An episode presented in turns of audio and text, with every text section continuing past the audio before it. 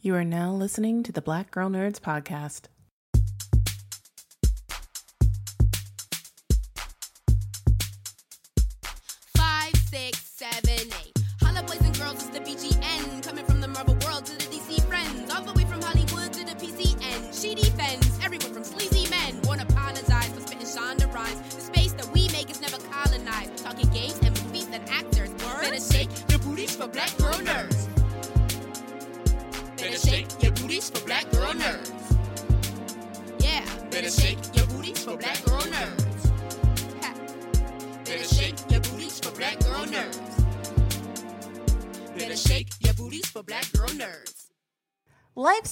When you're out finding adventure together, and the new Santa Fe is designed to help you get more out of that quality time. The Hyundai Santa Fe is the capable SUV with intuitive technology.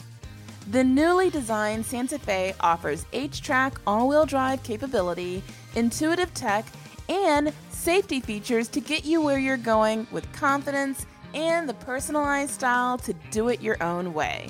An SUV with family fun in mind that proves that out together is truly better. It's got H-Track all-wheel drive, dynamic safety features, dual blind spot view monitor, and user profiles with a 10.25-inch full-touch infotainment screen. To learn more, go to Hyundai.com.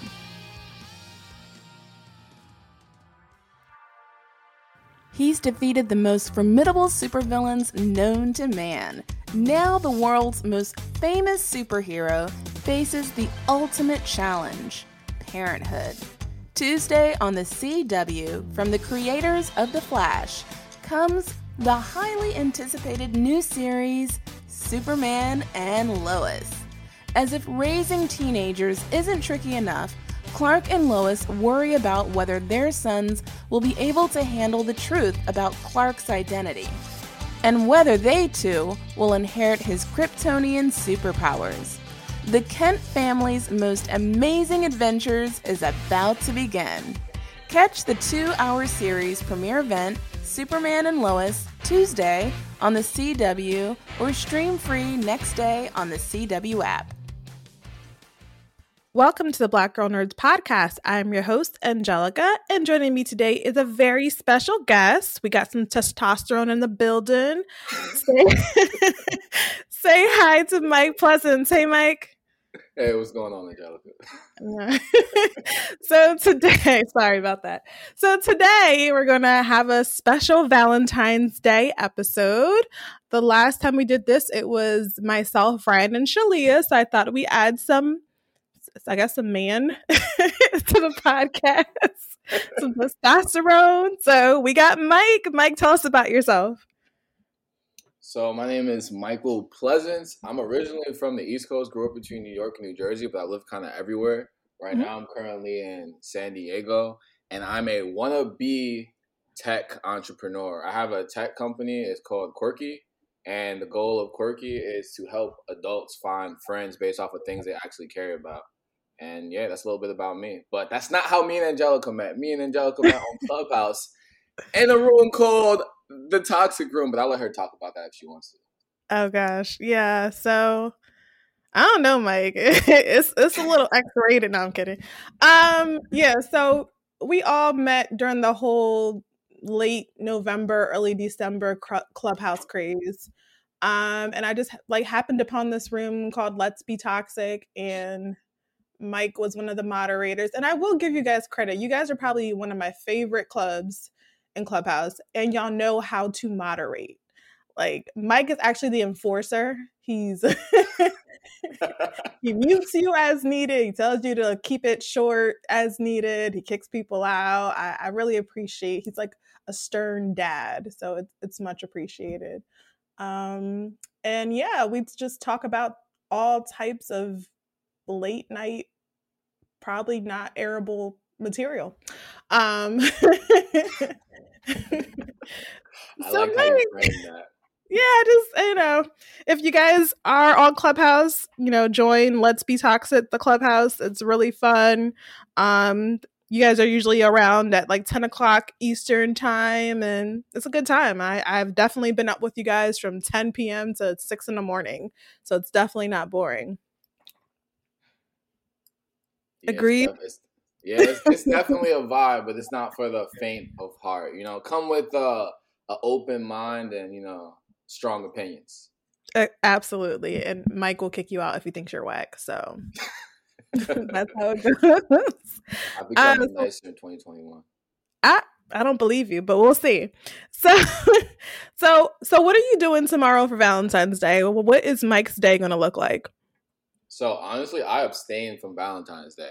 I don't Oh. like. Yeah, this is, there's a reason for it though. If I'm not in a relationship, I don't want to celebrate Valentine's Day. I feel like there's so much pressure put on the day. Mm-hmm. Everything is more expensive that day. It's like for a first date on Valentine's Day. Anyone knows me knows I'm cheap. So Yes, I'm you meeting are. you on Valentine's Day. There's an expectation I'm supposed to give you a gift. You know, it's supposed to be like a grand experience. It's supposed to be Instagram worthy, and you're gonna be very disappointed when I when I bring you to Chili's and we have a twenty dollar meal, and then we go for a walk afterward. So just to avoid that disappointment altogether, I abstain wholly from Valentine's Day. If you're not my girl, we're not doing it. oh wow. You can't even take them to cheesecake. You go to Chili's. No, because it sets a tone. Like you take them, you take them out on Valentine's Day. I feel like people think that it could be the first date, and they're like, "Oh my god, of all the options out there, he chose me for Valentine's Day. He took me out in public on Valentine's Day. He must want to be serious about this." And it's like, I, I probably don't really want to be serious about it. So rather than lie to you and set an expectation that I'm not going to follow up on, we're just not going to do it. Okay, I mean that's admirable. Um so if you are in a relationship, do you celebrate Valentine's Day? Yeah, I actually have a funny story about that though. So like I'm very sarcastic and in my last relationship, I wanted to celebrate Valentine's Day. But I jokingly said to the girl I was with that, yeah, you know, we're not gonna celebrate. And like it's I guess it's usually a hit or a miss, whether people think Hmm. I'm serious or not. So I went out, I brought like mad flowers, big teddy bear, you know, I did the Mhm. whole thing. I was like, I'm about to go all out. I can't it was a work day. I came home after work that day um she got off work before me so i had to like sneak it into the room and everything and then she goes in the room and she's like oh my god blah blah blah but she comes out and she's like crying and i'm like? Aw. why are you crying but it wasn't a good cry it was a bad cry. Oh. It was So i'm like why are you bad crying and she's like because i believed you i didn't think we were doing anything for valentine's day i actually made plans to go hang out with one of my friends tonight so and yeah, it was like a it was like an epic fail. We got like a big fight on Valentine's Day because I thought I expected her to like do something when I because I spent a bunch of money, I spent a bunch of time, and yeah, that was a that was an epic fail. But I would like you know to try again one day. so you're mad at her for believing you Yes, when you were playing games. absolutely. that is exactly why I was mad at her. You need to read between the lines. You know what I'm saying? Social navigation is what I call it. Social navigation. She failed that Right. navigation. She ran into a wall. She had no helmet on, and you know, it happened. Oh wow. I feel like dating you would be an experience and an exercise in patience. So um God bless to whoever's next in line to It date takes Mike. growth. This is an opportunity, but you know, it takes growth. So what is your preference when it comes to the single life versus being in a relationship? Like where do you fit in best? Honestly, I'm very lazy, so I prefer being in a relationship. Mostly Why? just Why is a relationship less work than being single? Well, I guess you're a guy, so explain it. The Black Girl Nerds podcast will return in just a moment. Nearly every business in the world relies on computing professionals to manage daily operations. And Oregon State University's in demand online computer science programs will help you find your calling in the global job market. Oregon State eCampus is an innovative provider of online education, renowned for its expertise in delivering computer science programs to students around the world. You can choose from three dynamic offerings a 60 credit post baccalaureate program if you're already a college grad, the shortest path to a computer science career, a Bachelor of Science program, or a cybersecurity certificate if you're seeking a credential to add to your resume. Putting you in a position to accept competitive job offers is a vital part of Oregon State's online computer science program. And your online support system will consist of a dedicated student success coach, personal mentor, expert faculty, and industry experience, and a global student network. See for yourself why Oregon State eCampus is consistently ranked in the nation's top 10 by US News and World Report. Accelerate your career today. Visit ecampus.oregonstate.edu forward slash nerds to learn more. That's ecampus.oregonstate.edu slash nerds. No, so from a from my perspective, being in a relationship is easier only because I only have to deal with one person's nonsense. You know, everybody has their baggage and all the rest of these things. But in a relationship, I get the time to figure out that one person. So it's like, you know, the first couple months are going to be more difficult because you don't know much. But once you get mm-hmm. that cheat code popping, you can kind of like navigate a lot quicker through circumstance. It's like saying if you know that your if you know your partner is a like let's just use a stupid thing. You know your partner is always going to take the blanket at night, right? Mm-hmm. You buy you can buy another blanket to substitute that after a while of just navigating that. But mm-hmm. if you're always dealing with new people, you got to figure out that you got to figure out these new people's different quirks and stuff over and over and over again. So like it it can be draining for me. Okay. Fair enough. Um for me, I don't know. So as far as Valentine's Day is concerned, I like the concept and the idea of Valentine's Day. And I have a 7-year-old, so she's usually my Valentine. But I can't I can probably count on my hands or actually like 3 fingers how many times I've actually celebrated Valentine's Day. I think I went on a date, dinner, and a movie like traditional.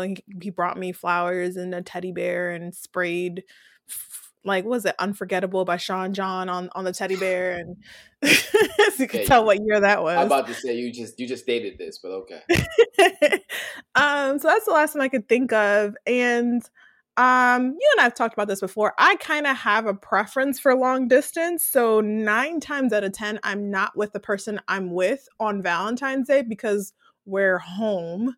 So, I usually end up just doing like a FaceTime and then they'll just order me food. Uh, so, that's what I'm basically doing this year. So, wait, I have a question about that then. So, if mm-hmm. even if, so as a person who date in long distance, I know you said that you like to schedule regular meetups with that person who you're dating. Why wouldn't mm-hmm. Valentine's Day be one of those, you know, scheduled occasions? I don't know. It just never works out, or it's usually because I have my daughter that weekend. Like if it was, if it turned out that I didn't have my daughter that weekend and she's with her dad, then of course I would hope that we, you know, he would come out or I would go out there. But it just always works out that I have my daughter, so it's kind of like, hey, we'll just do a virtual Valentine's Day date and that's what it is. But you know, it's not that important to me. Like for me, you know, pre-pandemic what made my day was getting edible arrangements at the office or getting flowers at the office and everyone I was like, "Oh my gosh, you're so lucky." Like that was more fun than being with the person I care about. Wow. On Valentine's Day. I need to do some reevaluating. Um, no, no, I actually like that. I think that that is that's that's yeah, because I think Valentine's Day is one of those real cheesy occasions that somebody a long time ago made up so that mm-hmm. we had a reason to spend money. You know what I mean? Like that's really what it comes down to.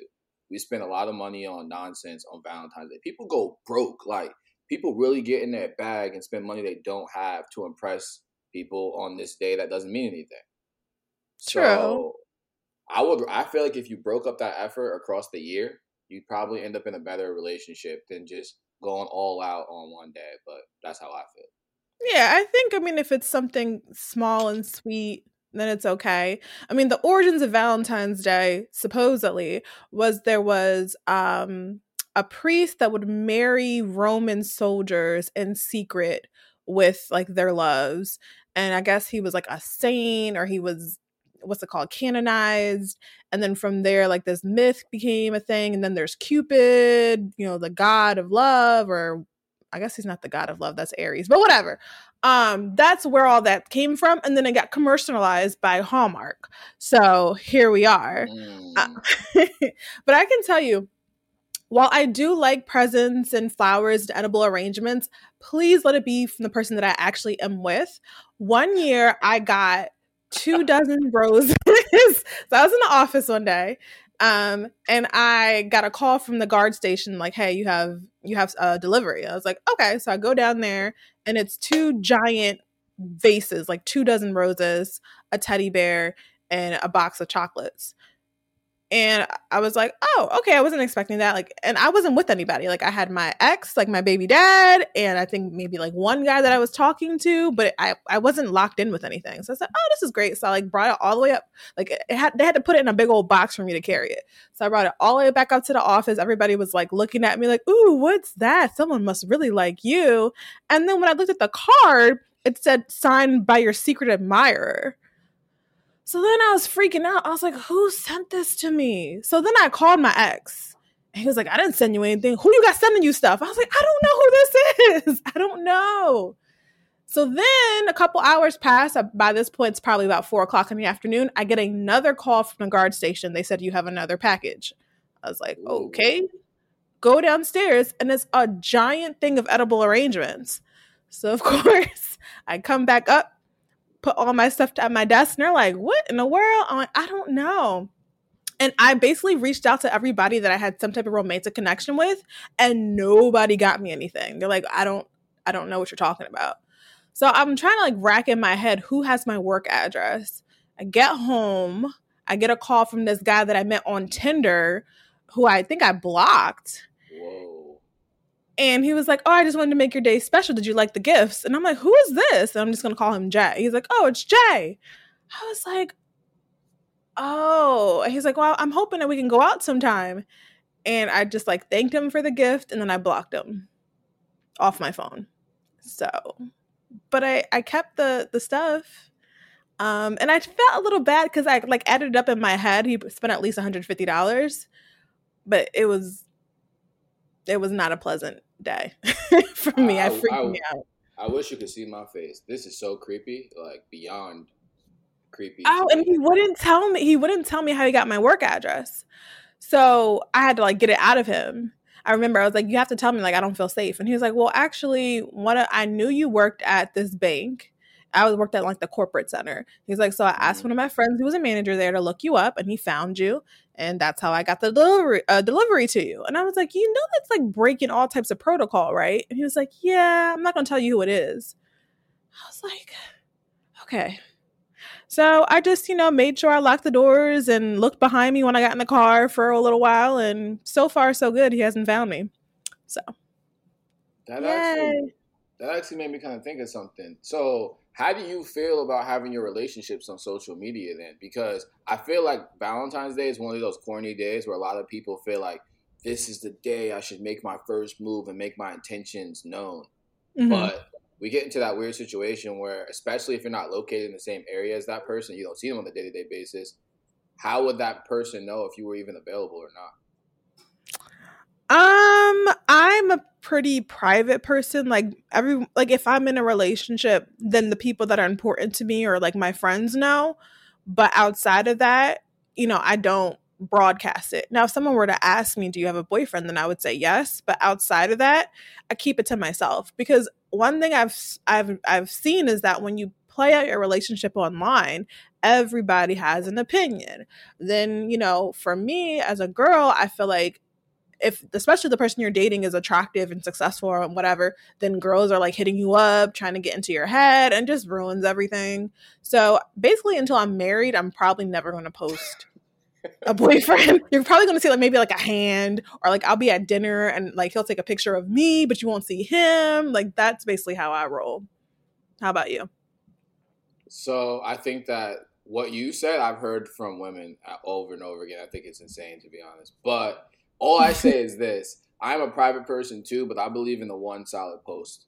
So, okay, in a relationship, you're gonna see one solid post on my on my page that has like me and some romantic. You know, I'm obviously gonna be romantically involved with this person. It's gonna just stay there, but I'm not mm-hmm. gonna post daily, weekly, monthly, anything. But that person is on my page. So if anyone wanted to slide on me and they actually went to the effort of looking at my page, they would see that person there. But I do Okay. agree that when people do those like weird, like daily, weekly updates, it just gets messy. It gets real messy because you're inviting public opinion.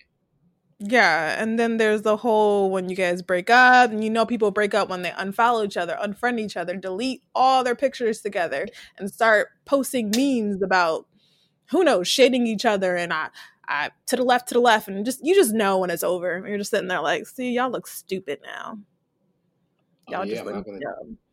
I got a I got a text when I broke up with my ex. I got a text from my real estate agent like, "Hey man, is your relationship over?" I realized that you and you and so and so removed all your pictures of each other, and I was like, "Oh my god."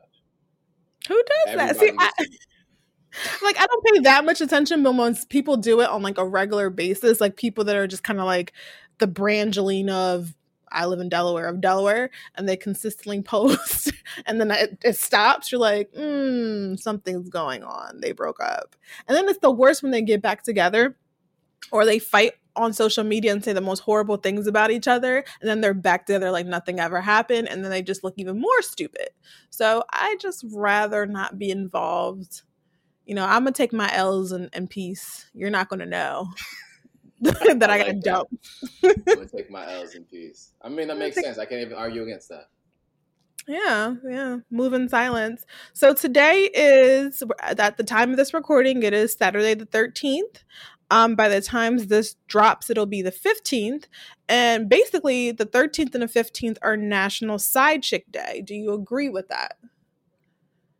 Yes and no. I do agree because a lot of people are going to make some excuse of why they can't see someone on actual Valentine's Day, and they're going Mhm. to see their actual Valentine on the Valentine's. Valentine's Day, and they're going Mhm. to schedule other people around those days. So yeah, I, I could definitely see it. They're going to make some excuse. They might have work, blah blah blah. But especially with Valentine's Day being on a Sunday, eh, Eh, There's no excuse.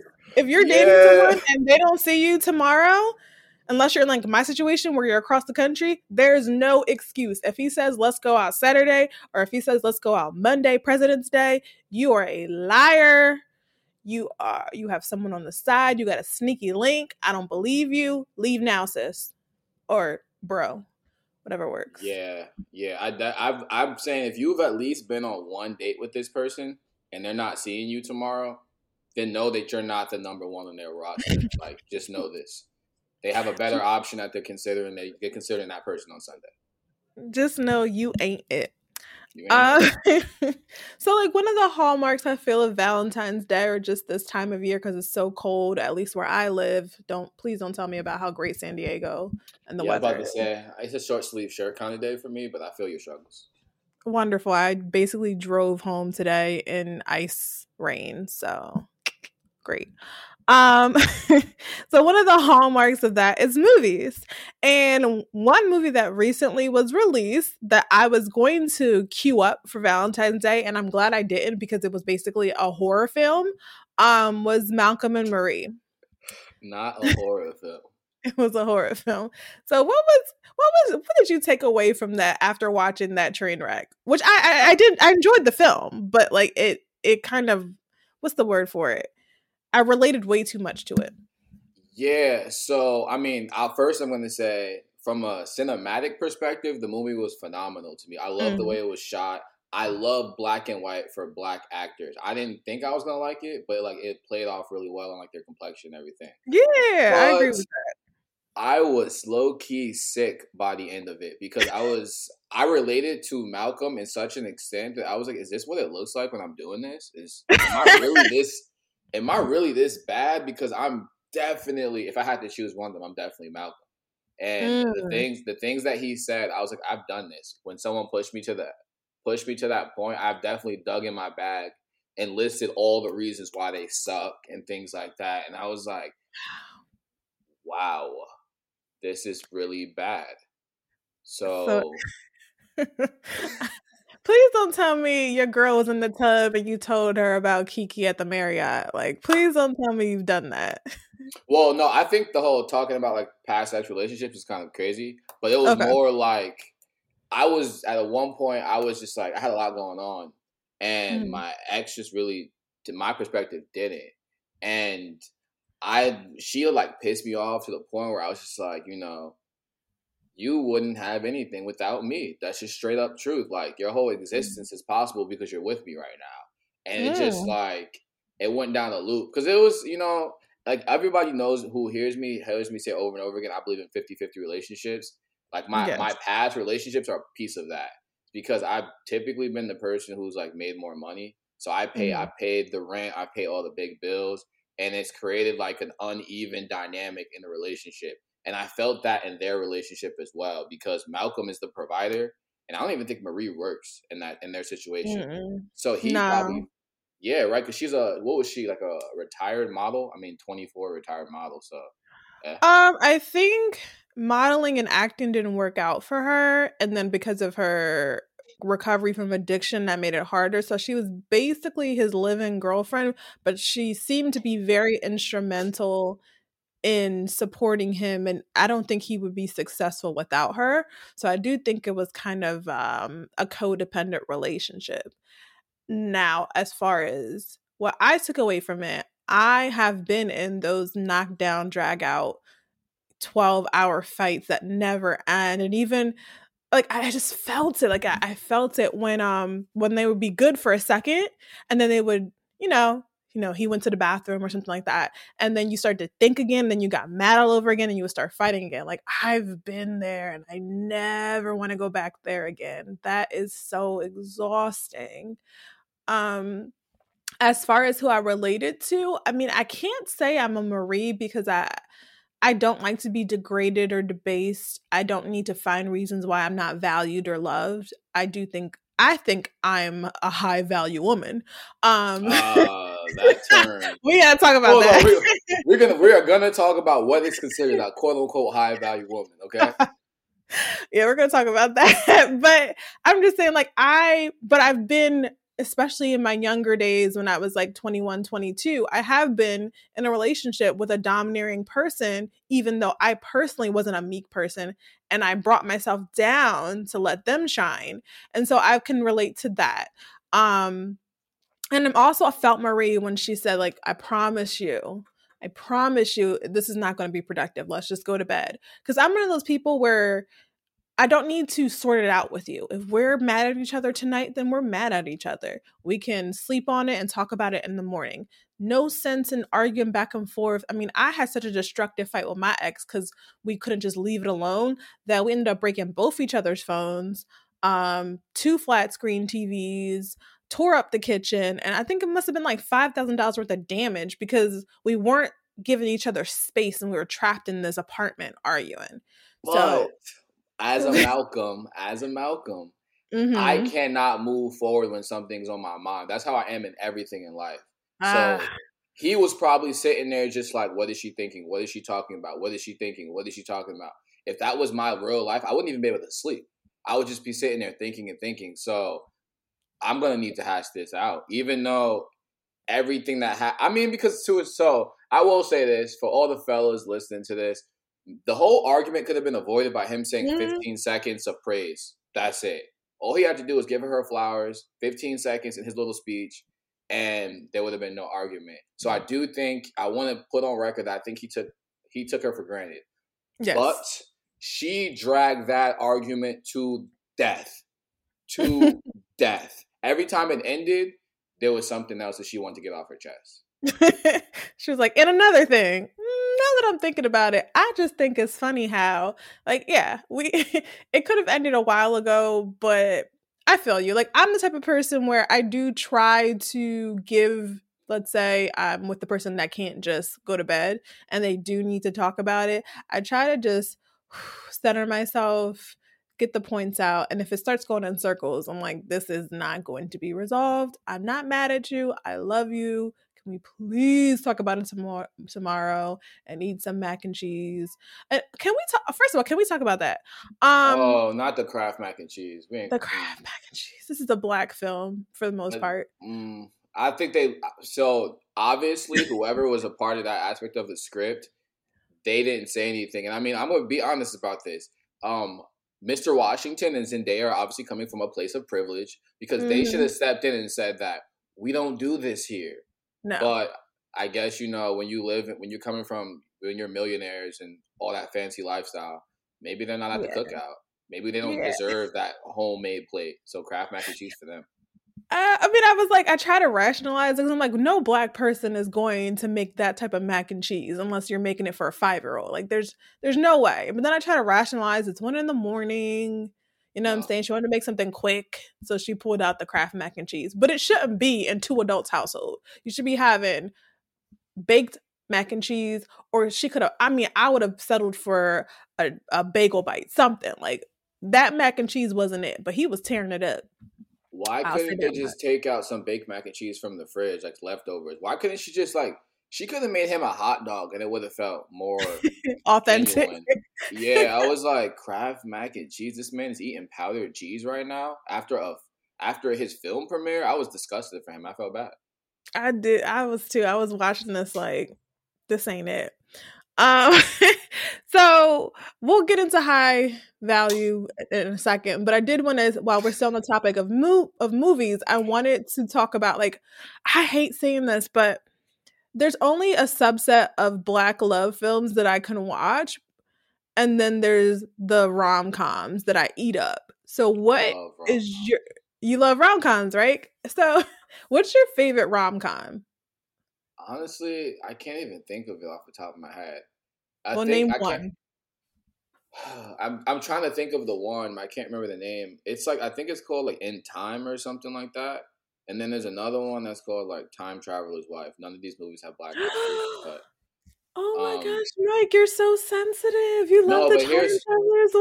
yes, but here's and here's is why I like rom coms. I I recently had a fight with one of my exes, and I came to the conclusion this is why I like rom coms. Mhm. I like rom coms because in rom coms the protagonist is usually a man. Um, the protagonist, if he tries hard enough, he usually perseveres and wins. There's a like a rom com usually starts off with you know two people meet, life is great. Something bad happens in the middle, but you Mhm. know somehow they make it work in the end. And the only rom com that I can kind of think of that doesn't really do that is La La Land, which is why that was a traumatic experience for me. I don't know if you've seen La La Land. But, no, I haven't. I watched Moonlight instead, um, which was I've a seen that, though. traumatic experience in I, itself. I've seen Moonlight. Yeah, I, I get that. But yeah, protagonists usually persevere, so I love rom coms. Okay.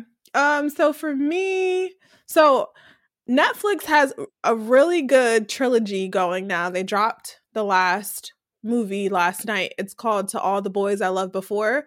So I will literally watch like I already know from watching the the the last one that I'm to watch it 50 times. So I'll literally watch that over and over and it's basically a nutshell about a girl that wrote love letters whenever she was in love or had a really big crush and she would tuck it away and then at some point the letters somehow got mailed to the five guys she wrote the letters to and then, then like hijinks ensues and she pretends to have a relationship with one of the guys and i don't know it's just a good rom-com like it's classic. I've seen it. I just googled it. I was like, this sounds familiar. I've seen though. I've seen it. Okay.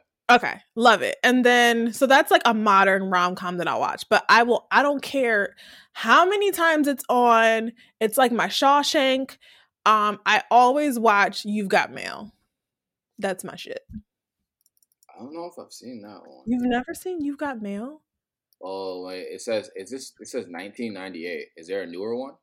No, you've got mail with Tom Hanks and Meg Ryan. Literally, Meg Ryan was like the queen of rom coms. How old are you again, Mike? I'm 27, so like I've seen movies from this era. It's just Era. You make me feel so no, old. no. It's because honestly, I don't. I feel like when I don't like watching movies that are older than a certain point because there's no black people at all, and it t- it's, it's like a, it's annoying to me to watch a two hour thing where the, where the world pretends I don't exist. So Fair, Yeah. fair, fair. Well, let's bring it back. Let's talk about Black Love. So there's only a few that I can really watch. Tyler Perry is completely out. I refuse. Um, even though I do have a soft spot for uh, Diary of a Mad Black Woman. Um, Love and Basketball is a classic, but then like when you actually watch it back, it's so toxic. it's so toxic. And like Quincy just ain't shit. Like he, I like know he he dragged these two women through hell. like for nothing. It was like, bro, Oh. if you don't know what you want, just be single. Like it's okay. Be single. Yeah. Yeah, Quincy was not it. Even though, like, at the time when I'm like 12 or 13 watching it, I'm like, I just want a Q in my life. No, no, girl, run. Um, let's see. Brown Sugar was good. How do you feel about that? I like Brown Sugar, but it's not like there's a lot of these movies are not things that I would like rewatch.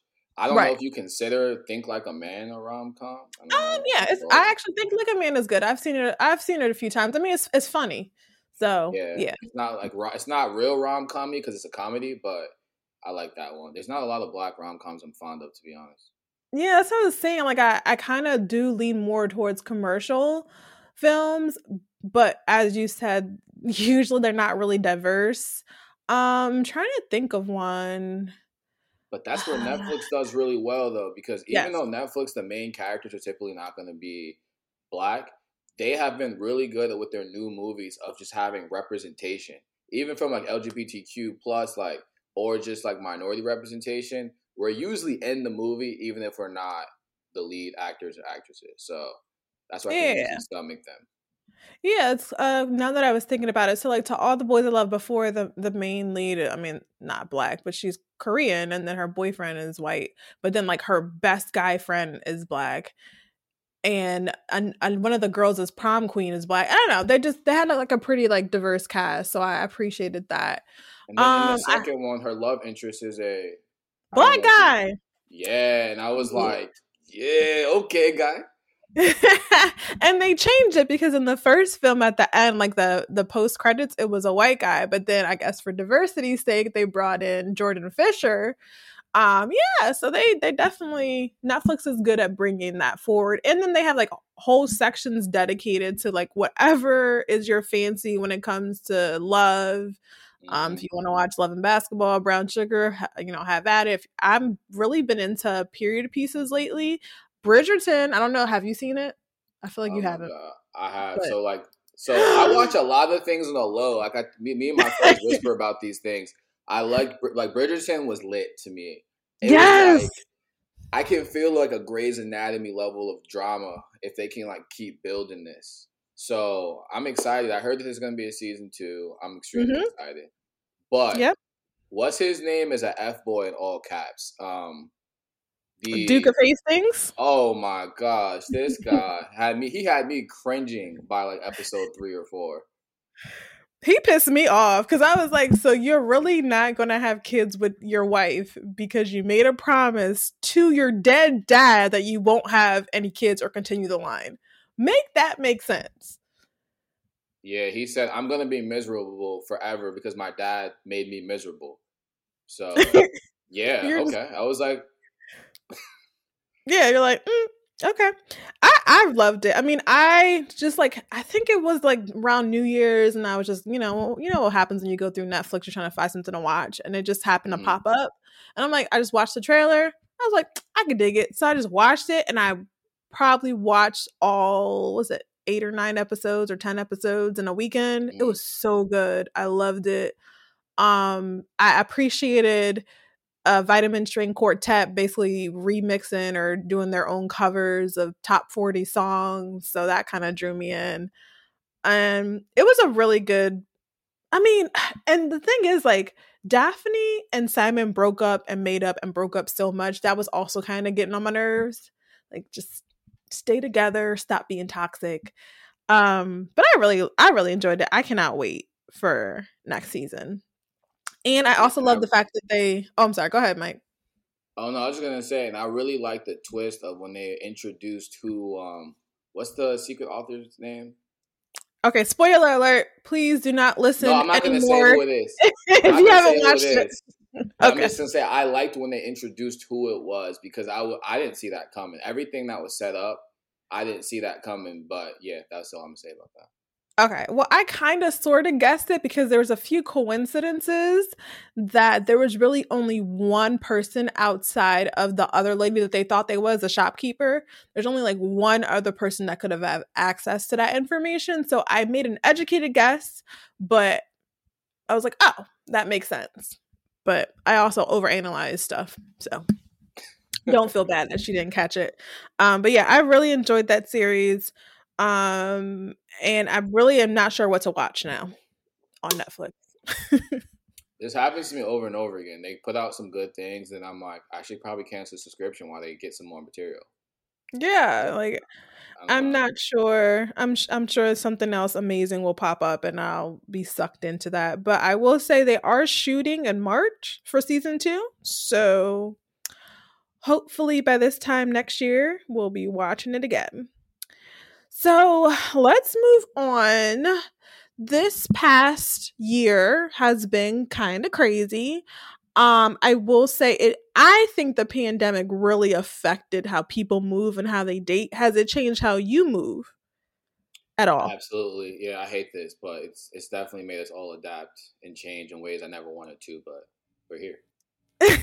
I was like, so can I get your test results? Yeah, that those and then you know, do you have are you positive for the corona? Like now there's two sets of test results that you have to get now um when dating someone seriously. I heard that people were doing actually much better during the pandemic as far as like getting girls because everybody was home. So you would just like hop on Tinder and just call girls over.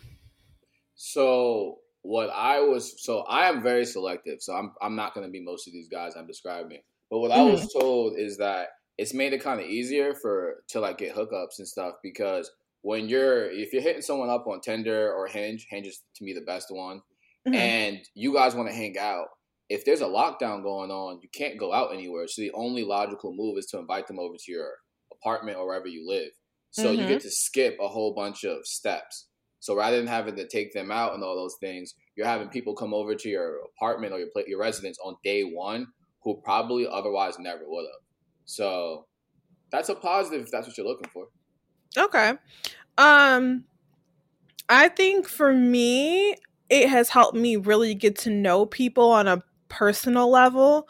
Um and I feel like it's been more intimate simply because all you really can do, like I'm not risking my health for a sneaky link. So you're not about to come over to my house. Um, we're going to communicate. But that's probably what led me to dating my boyfriend now because he was across the country and we like met in a Facebook group and we just started communicating and just one thing led to another. So I felt like I got to know him and he couldn't come see me. Like I think I got more comfortable towards the end once they started talking about um no, I can't even think now. Uh what like the vaccine and the vaccine i'm sorry i must draw a blank. Started talking about the vaccine and getting that out there and i was like i can't just not live my life. Like it's been a year at this point. Like i got mm-hmm. sent home in like late february so i had been working from home not really seeing people staying in my house. I think from february to august i did not leave my house. Like my groceries got delivered i DoorDash and i only went to my parents. So i was pretty isolated so that was a good time for me to start dating again and just getting to know people. So that's what I did. Um that's the positive thing about the pandemic. And then now I'm just like, okay, if I'm traveling, I'm just gonna have to do it safely and I'll keep it domestic. So I will yeah. I'm grateful yeah. for that. I, I, think the pandemic has been like fantastic in some ways. Like, sorry to anyone who has any losses. People typically hate when I say this, but for me, it's been fantastic because the pandemic has given me more time than ever to just sit still and, and reevaluate and just evaluate things I never had time to evaluate. And relationships yeah. and stuff are one of those. But, but, but I have a belief that you can't really, that you don't truly know someone until you sit, until you are with them in person. So with the pandemic, the issue that that creates for me is that I've in my in my past, I've definitely like fallen in love with the idea of people Mm-hmm. And I try and avoid that as much as possible by meeting someone as quickly as possible, just to make sure that before I catch feelings, that I'm actually catching feelings for the person that exists and not yeah. their representative per se. And I think that the pandemic, for some people, I know some people who've been talking to people digitally for mm-hmm. like eight months, never met them, and they meet them and they figure out that the eight months has been a waste of time because they know oh. that this just yeah like i actually know someone this happened to they were telling me this is going to be my girl and all the rest of these things and then they met the person and very quickly found out that this wasn't going to happen So see, that's weird to me because I I really have yet to meet people like I would meet them on an app or meet them online or you know I've been a lot of Facebook groups that's how I have a lot of my good friends now and very mm-hmm. rarely if ever has the energy changed from being on an app to being in person like I can't even imagine like faking or portraying this inauthenticity and then when you meet in person it falls apart that tells me you just weren't being yourself and for me that's exhausting not being myself so it's kind of hard for me to grasp that concept that you talk to someone for eight months and you meet and it's just not the same. I think it's a generational thing now because it's almost like the younger you get, the more uh-huh. curated social media and all of these things become for people. So okay. I think that the younger generations are so used to portraying this false identity online that it even trickles into dating. So because hmm. it's like say it's like everyone knows someone who's like quote unquote a lame in real life, but their social right. media is popping. You know, like they look like they're the man of the city on social media, but everyone who's in the city knows that this person is nobody. Mm. And I think that the younger generation has gotten so used to carrying that exhaustive load that it even trickles over into dating. Like I've definitely met people online who like portrayed a very uh, charismatic and high energy personality, only to meet up with them and they're just not. It was yeah. just how they want. It's like uh, it's almost like saying if someone gave you a template to if your profile looks like this, you're more likely to get likes. People tend to follow that template even if they don't fall into that category, just because they want to maximize the amount of attention they get. And I don't know. That's why. That's why I think online dating is a hit or a miss. But yeah. sounds like you've had a lot of success though. So shout out to you. I Maybe do. I usually vibe with people pretty well and I can feel them out. That's why I've always preferred apps because I can screen people. I don't have to have that awkward mm. first date where I really don't know them that well and I'm sitting at dinner stuck with them versus me talking to them for a couple weeks online and then meeting somewhere public and then the vibe works out. Like I very rarely have ever had a bad meetup with somebody. It just I don't know why. I don't know if it's me or if the other person or I'm just lucky, but I just have yet to really have that experience. Um, and I, I maybe something to do with the fact that I'm pretty, I'm myself. So maybe that energy energy translates to the other person or they feel comfortable enough to be themselves. And so when I do meet them, it's not the representative, it's them. Not sure. But that's just my idea behind it. Um so let's get into this high value situation that Kevin Samuels uh, has popularized. my man, my man. Yeah, yeah. Let's talk about him. How do you feel? First of all, how do you feel about Kevin Samuels? So I, am not going to pretend I'm some like avid subscriber or anything, but I've definitely gone through a binge of his videos, and mm-hmm. generally speaking, I like him. I think he's definitely um, he could word some of his things more appropriately because yeah. I think it's worded for shock value for like you know mm-hmm. clickbait type of things. Yeah. But overall, I agree with the message. Yeah, delivery is all the way off, I feel. Yes. But he does make sense and he's very realistic. My first experience with him, and I, I don't follow him like that either, but he's definitely circulating online, was mm-hmm. the video that he told that girl that she's like a five or something. No, like, like at best. It was like a oh, four, oh, but, you know. excuse me. And he just told her that she good luck finding a man that makes over six figures. You know you have a kid. Just because of your business that don't mean anything. And he just tore her to pieces. And i'm like geez is this really true? I don't know. I think it's true though because so and here's the thing i go through each time i had because i get i've had this debate several times. So in a nutshell i know you have I've been only, I've I've listened to some of this, but go ahead. Only ten percent of black people in America make a hundred thousand dollars. So boom, mm-hmm. if you want if you want a six figure earner, you're already talking about the top ten percent. All right? right. Um, if you want a man who is over six feet, you're already now you're talking about an above height man. So let's just knock out half of the men already. Now you're talking right. about like five percent of the population. And then now you're talking about like what you consider attractive. Oh no, no, good looking, right? An mm-hmm. attractive mm-hmm. person. So now we're really talking about like the top two to three percent of all black people.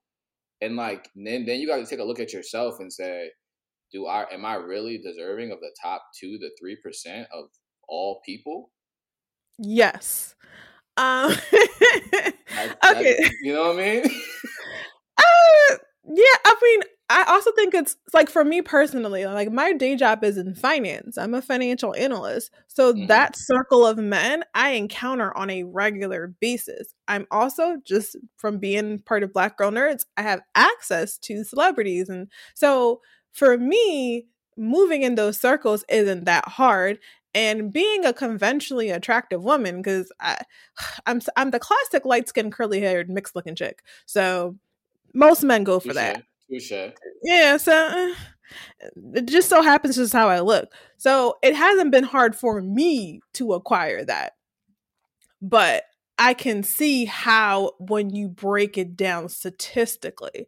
So what sets someone like myself apart from other people? I think quote unquote I'm a high value woman because my profession my you know my profession I make decent money I have my own I, you know I have a house I have a car Mhm. I take care of my daughter. I only have one kid by one man, and all this stuff is shallow, but just breaking it down per him. Um, Mhm. that would I guess would make me a quote unquote high value woman. But I really think having a man of that quote unquote stature it's just a matter of being at the right place at the right time and being intelligent enough to have a conversation with him, meet him on his level. Like they don't care about how good you look if you can't talk to them, you know? So I think that has a lot to do with it, but that's just my opinion. Well, I think you you mentioned one important thing that he threw in her face over and over again is Hmm. do you have access to any of these men? And her Oh. answer was no. Like if you if the guy you're dealing with on a regular basis makes fifty grand, then you're just shooting at you're just like shooting for the stars because realistically, like like let's use you. I'm just gonna make up a situation, right? Let's Okay. pretend that on average the person you deal with is a six figure earner, the men, right?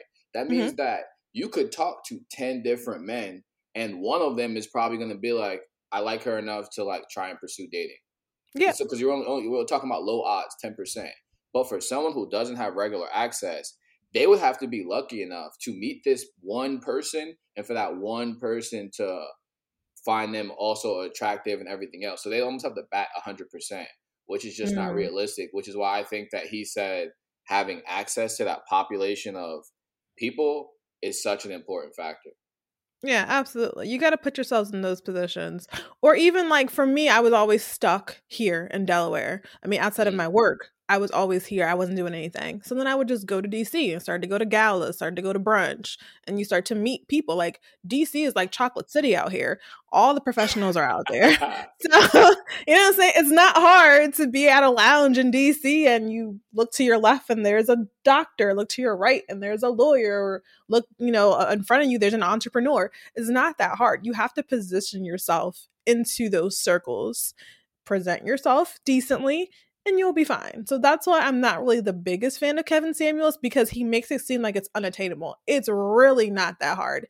If you're a six, wear a push up bra and you'll be fine and that's just I- Yeah, I- I don't- I'm not necessarily disagreeing. I'm just saying that I think that everyone needs to take reality into consideration. And it's just Mhm. like if you don't, if she was in her mid 30s and she has not yet figured out how to get access to these people, then now she has to play like a really long game, but she has to make it short because now Mm. she needs to figure out like everything you said about going to a gallery or to a museum, the places that these type of people hang out. She has to now integrate herself into that part of society. Then she has to now begin networking. Then she has to now like shoot her like put herself in proximity enough where people hopefully shoot their shot. So she's playing a long game. And then like he kind of said though, the her situation, she was coming with in his in his mind, she was coming with baggage that he Mhm. said that a man in equal position just wouldn't want. I think the the worst thing he probably said to her was "shady baby dad," and I was like, mm, oh gosh "Yeah, yeah, I didn't." That was a harsh one.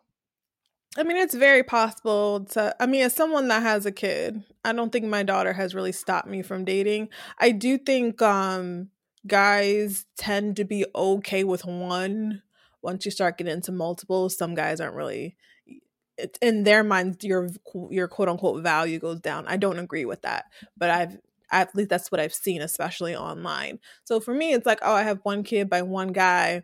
You know, she we have a schedule, we stick to it. There's really no Mhm. drama with me and my ex. So f- most guys don't have an issue with me being a single mom because it's drama free and I have a routine. Everything is set in stone.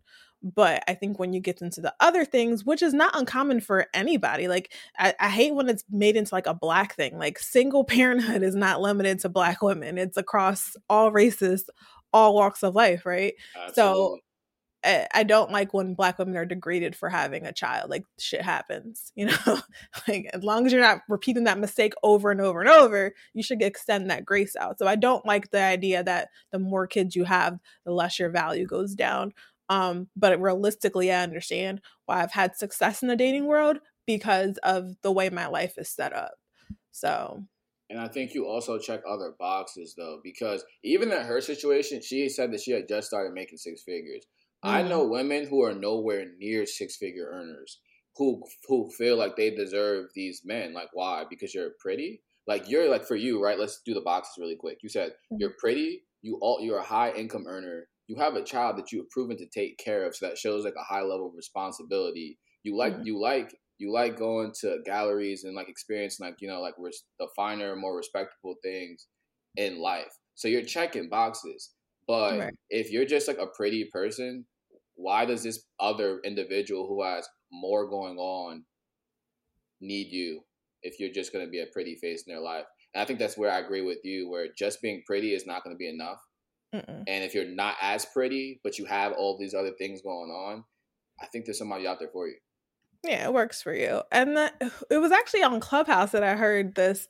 Uh, I don't know if you're familiar with Sincere, but he said, like, I don't have an issue finding attractive, intelligent women. He's like, I'm in the club and I have the most beautiful, smartest, most amazing women around me, and I have 10 of them to pick from, right? Then I also Mhm. have the 10 most beautiful, dumbest women in the world. He's like, so I don't have to compromise myself or or figure or make it work with an average woman because I literally have a buffet in front of me every night. I'm a club promoter.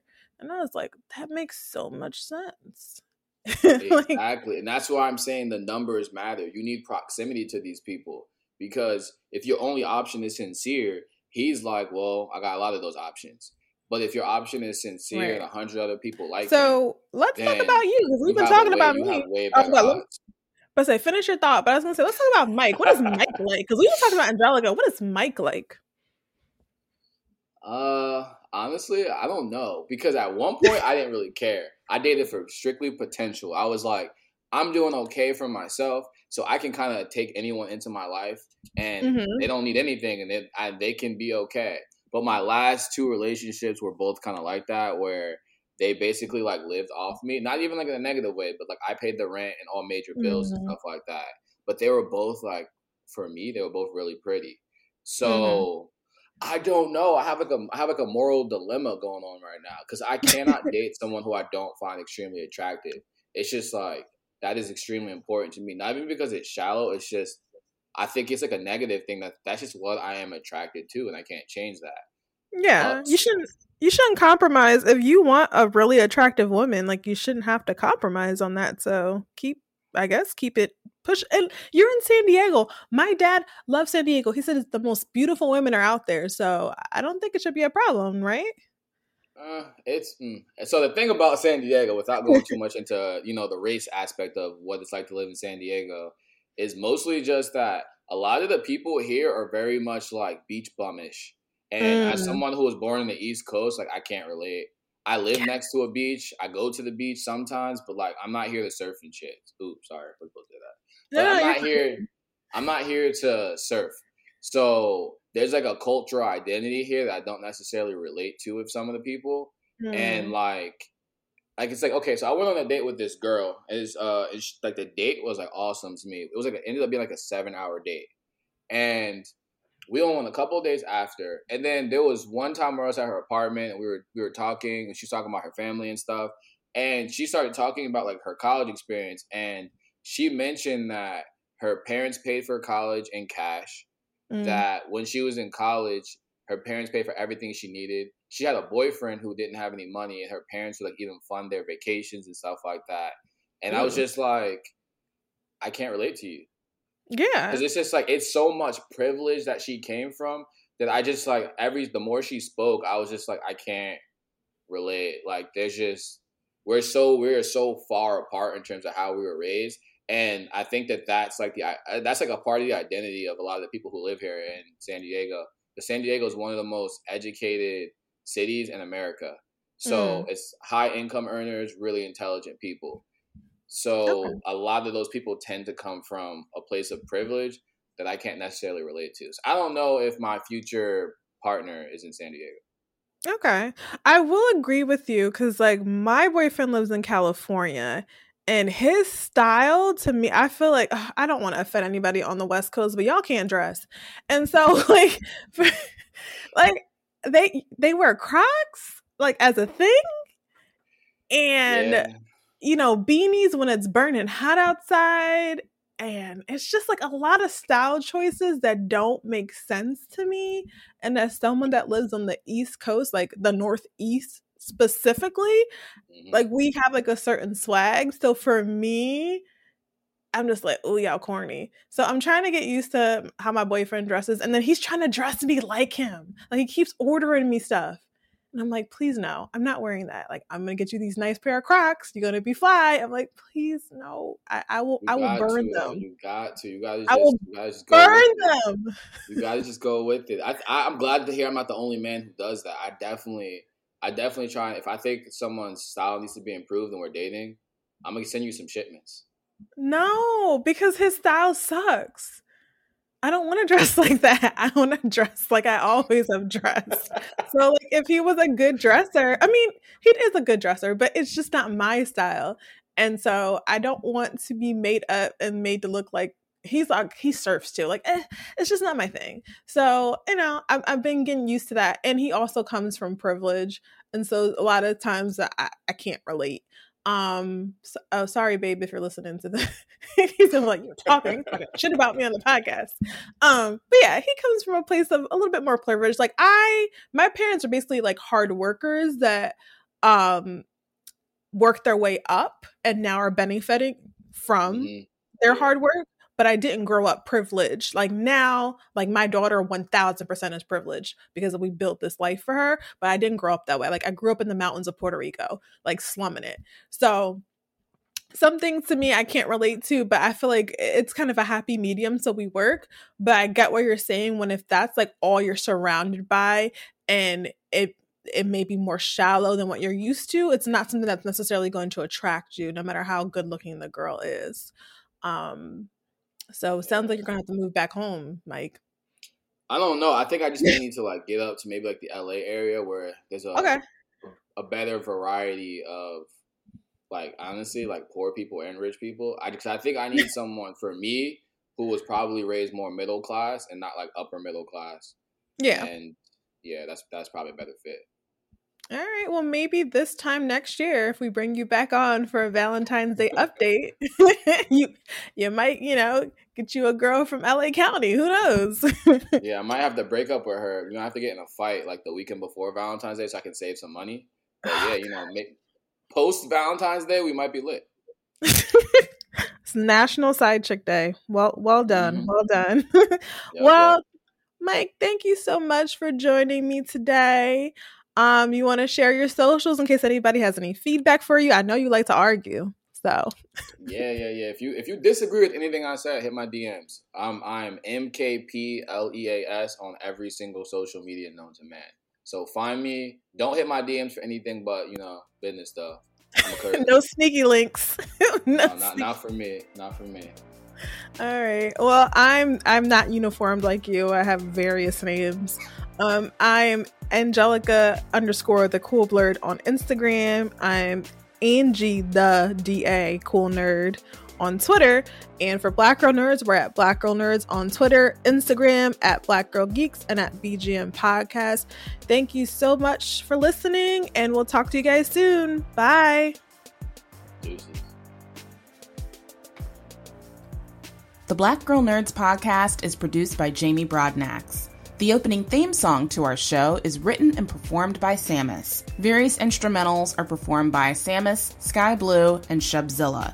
You can find various episodes of the Black Girl Nerds podcast on iTunes, Stitcher, SoundCloud, Audioboom, Google Play Music, and Spotify.